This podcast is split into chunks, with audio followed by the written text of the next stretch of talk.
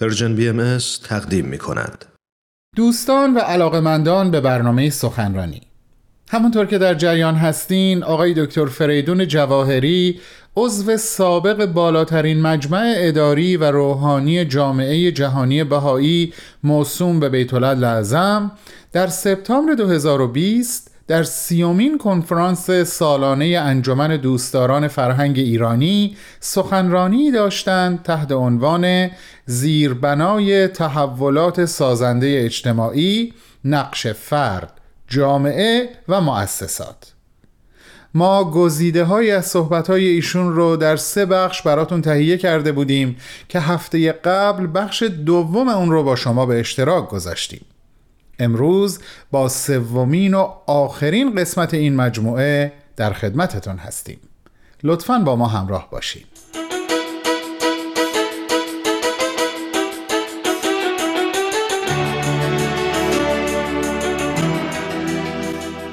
از دیدگاه بهایی بنای دنیایی متحد پیشرو و صلحآمیز.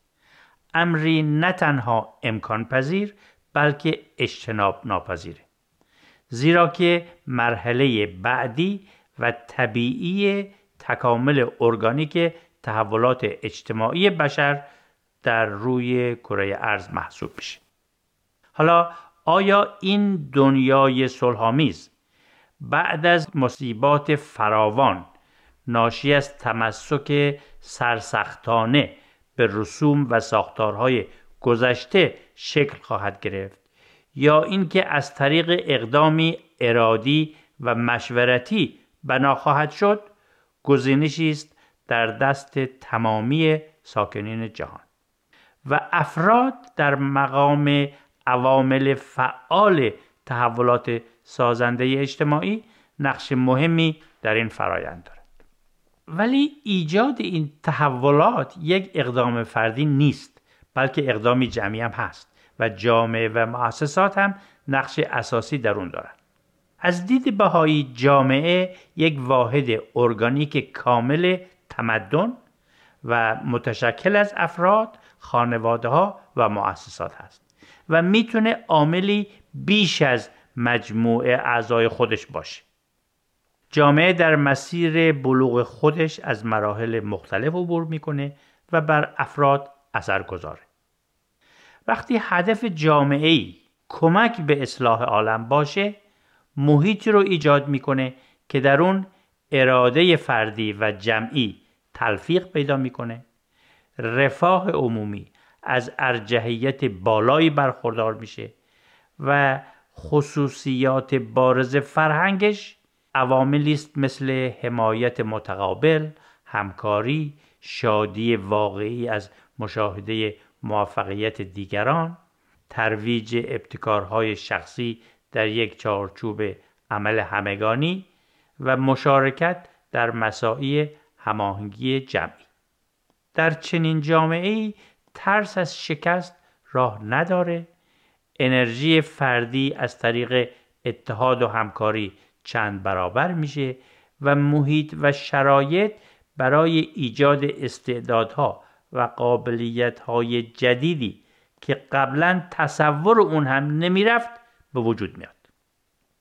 چنین محیطی به توانمندی مادی و روحانی افراد کمک می‌کنه تا هر کدوم خودشون رو به راستی عامل فعالی در اصلاح عالم و تأمین رفاه عموم بدونند و ببینند در چنین محیطی کارایی مؤسسات برای حمایت و هدایت امور افزایش چشمگیری پیدا می‌کنه. و اما نقش مؤسسات در تحولات سازنده اجتماعی همانا توانمندی و هدایت افراد استحکام جوامع و هماهنگی فعالیت است. بنابراین تدوین و اجرای برنامه برای قابلیت سازی فردی جمعی و تشکیلاتی یکی از اساسی ترین وظایف مؤسسات محسوب میشه تا کلیه افراد علاقمند بتونند مسئول پیشرفت های مادی و روحانی مورد نظر خودشون باشند و در پایگذاری یک نظم جدید اجتماعی هم مشارکت فعالانه داشته باشند. برای موفقیت در این وظایف مؤسسات باید از حمایت محبت آمیز و بیدریق افراد برخوردار باشند اعضای مؤسسات نه تنها خودشون رو شایسته ترین افراد برای عضویت در مؤسسات نمی بینند بلکه انتخابشون رو موهبتی روحانی برای خدمت خاضعانه تلقی کرده خودشون رو خادمین افراد و جامعه می‌دونند از منافع شخصی به کلی دور و هم خودشون رو صرف رفاه عمومی و پیشرفت مادی و معنوی جامعه می‌کنند میکوشند تا اعتماد، احترام و پشتیبانی واقعی مردم حوزه خدمت خودشون رو جلب کنند. از نیازهای واقعی و افکار و آرمانهای افراد و جوامع آگاه باشند و با اونها در اتخاذ تصمیم هایی که می‌گیرند مشورت کنند.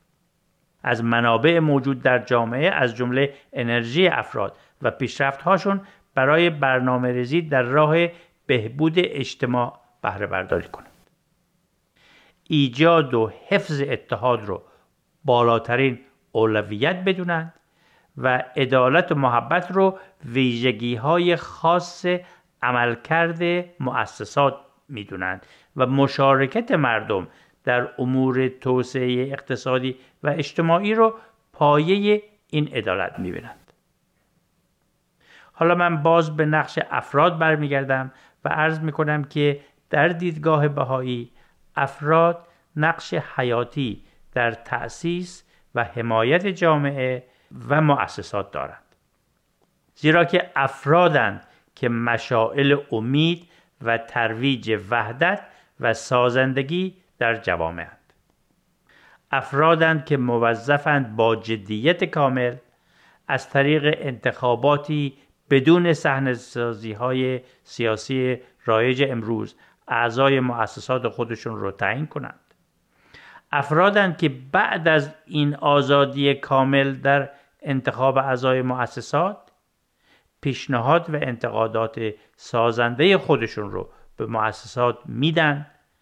حامی فعال مؤسسات هستند و مساعی فردی در راه رشد و بلوغ مستمر این مؤسسات رو وظیفه روحانی و وجدانی خود می‌دونند افراد هستند که واقفند که در راه تحولات سازنده اجتماعی البته میادینی هست که در اون افراد می‌تونن ابتکارات شخصی داشته باشن.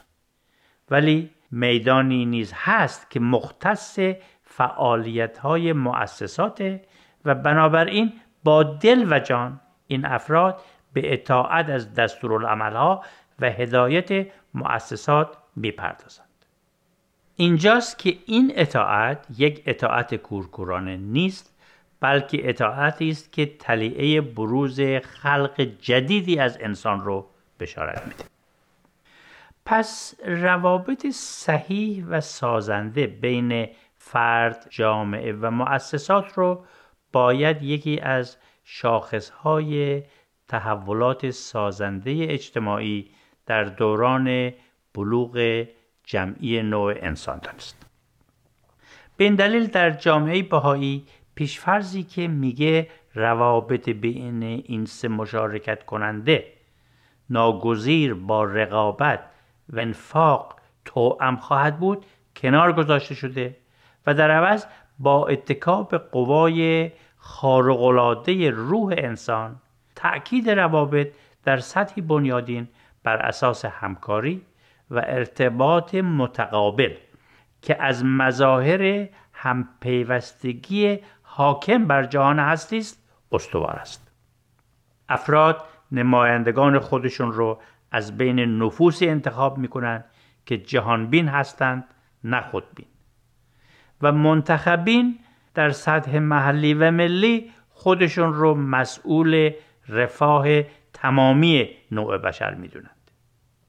در چنین محیطی افراد درک می‌کنند که نیت خوب و تلاش فراوان بدون جهت دادن به اون در مسیری صحیح چندان سمر بخش هم نخواهد بود. آزادی مطلق باید معالا به مشورت و فداکاری تعادل پیدا کنه. و ابتکارات شخصی باید با اقدامات هماهنگ جمعی و مؤسسات خانایی داشته باشه. فرد بر منافع شخصی تمرکز نداره و خودش رو بیش از هر چیزی خادم نوع انسان می‌بینه. جامعه محیطی برای محبت، تشویق، حمایت و توانمندی است و اعضای مؤسسات عبودیت و خدمت رو وظیفه خود می‌دونند. فرد، جامعه و مؤسسات همگی در یک چارچوب عمل اقدام می کنند. همگی اتحاد رو فریزه اول می‌دونند رفاه فردی رو در رفاه جمعی می‌بینند و در نتیجه منافع جمعی رو به منافع فردی ترجیح میدن. بهایان معتقدند که با فرارسیدن دوران بلوغ جمعی نوع انسان و با ظهور مفهوم جدیدی از دین فصل جدیدی در تاریخ جهان گشوده شده و قوایی سازنده در حرکتند که می‌تونند جمع کثیری از ساکنین کره ارض رو قادر بکنند که با پیروی از اصولی روحانی و حقایق علمی فرایند پویا و سازنده ای رو شروع کنند که منجر به استقرار یک مدنیت جهانی خواهد شد. تمدنی که زامن نیازمندی های مادی و معنوی نوع بشر خواهد بود. کمک به این دو فرایند همیشه هدف جامعه بهایی بوده و بر اساس معتقدات خودش از بد و تأسیس همواره در راه کمک به رفاه و سعادت همگانی و تحولات سازنده اجتماعی کوشیده. در مراحل مختلف رشد و بلوغ خودش جامعه آنچه را که قادر به انجام آن بوده انجام داده.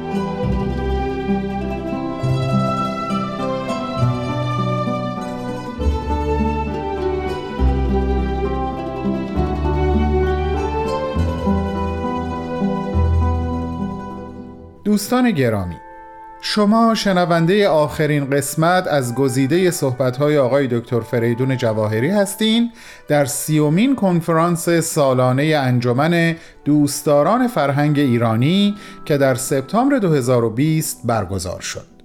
عنوان سخنرانی آقای دکتر این بود زیربنای تحولات سازنده اجتماعی نقش فرد، جامعه و مؤسسات. بعد از چند لحظه کوتاه صحبتهای ایشون رو پی می‌گیریم.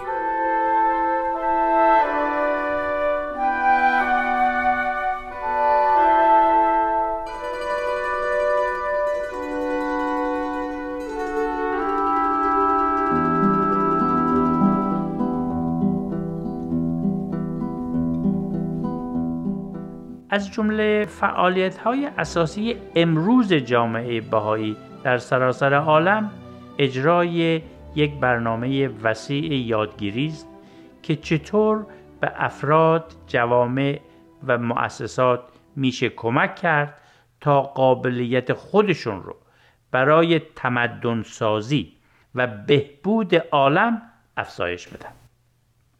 یادگیری به منظور یافتن جواب سوالاتی از این قبیل هست. چطور میشه مردمانی از سوابق و پیشینه های مختلف رو در محیطی دور از اختلاف و تفرق اندازی جمع کرد و موازین بالاتری از وحدت فکر و عمل رو ترویج داد؟ چطور میشه گروه های فضاینده از مردان و زنان رو کمک کرد تا از خمودت و بیتفاوتی در بیاند و در راه پیشرفت روحانی و اجتماعی خود و دیگران سعی باشند چطور میشه جمع کثیری از نسل جوان رو توانمندی داد تا از مراحل حساس پرمخاطره زندگی بگذرند و انرژی سرشار خودشون رو در مسیر خدمت صرف پیشرفت تمدنی جهانی بکنند؟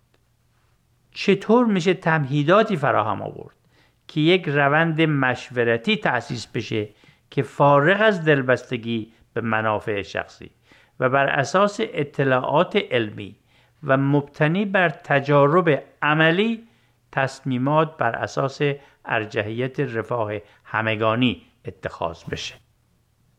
چطور میشه روابط فوق و ذکر بین فرد جامعه و مؤسسات رو ایجاد کرد و استحکام داد مشارکت در این برنامه دوستان عزیز به روی همه علاقمندان به وحدت نوع بشر بازه و در هر جا که فردی از افراد بینش حضرت بهاءالله برای آینده بشریت رو قدر می‌دونه دعوت میشه تا با استفاده از قوای روحانی منبعث از این دیدگاه در معیت دیگران و افزایش قابلیت خودش در راه خدمت به عالم انسانی بپردازه. این برنامه این فعالیت ها و این مساعی در بیش از پنج هزار محدوده جغرافیایی روستایی و شهری در اکثریت قریب به اتفاق ممالک در پنج قاره جهان در حال پیشرفت. تمرکز بر قابلیت سازی فردی و جمعی است تا افراد و جوامع و مؤسسات قادر بشن فرا بگیرن که چطور تعالیم و اصولی که خودشون اونها رو پایه های تمدن مورد نظر می‌دونن از طریق روش های منسجم با هدف به مرحله عمل در بیارند. هدف یادگیری بنای جوامعی است مبری از طبقه روحانی و کشیش. جوامعی فارغ از هر نوع برتری فردی و خالی از هر نوع تعصبات و خرافات. جوامعی که در اونها تقلیدهای کورکورانه و اجبار در عقیده و روش زندگی جای خودش رو به آزادی کامل شخصی برای جستجوی حقیقت و انتخاب روش زندگی فردی میده. جوامعی که با استفاده از دو نظام دانش علم و دین با اعتقاد به تصاوی کامل زن و مرد با آگاهی به اهمیت حیات خانواده و با توجه مخصوص به تربیت روحانی کودکان و نوجوانان و با ترویج الفت و دوستی و همکاری همگانی محیطی سازنده برای پرورش و بست فرایند تمدنسازی و تحولات سازنده اجتماعی بر اساس یگانگی نوع انسان رو سرعت میبخشه.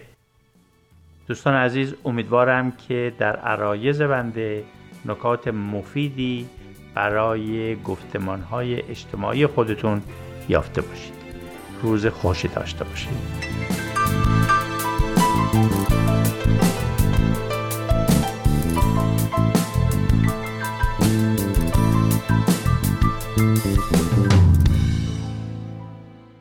به پایان سومین و آخرین قسمت از گزیده سخنرانی آقای دکتر فریدون جواهری رسیدیم که همونطور که عرض کردم در سیومین کنفرانس سالانه انجمن دوستداران فرهنگ ایرانی در تاریخ سپتامبر 2020 ایراد کرده بودند.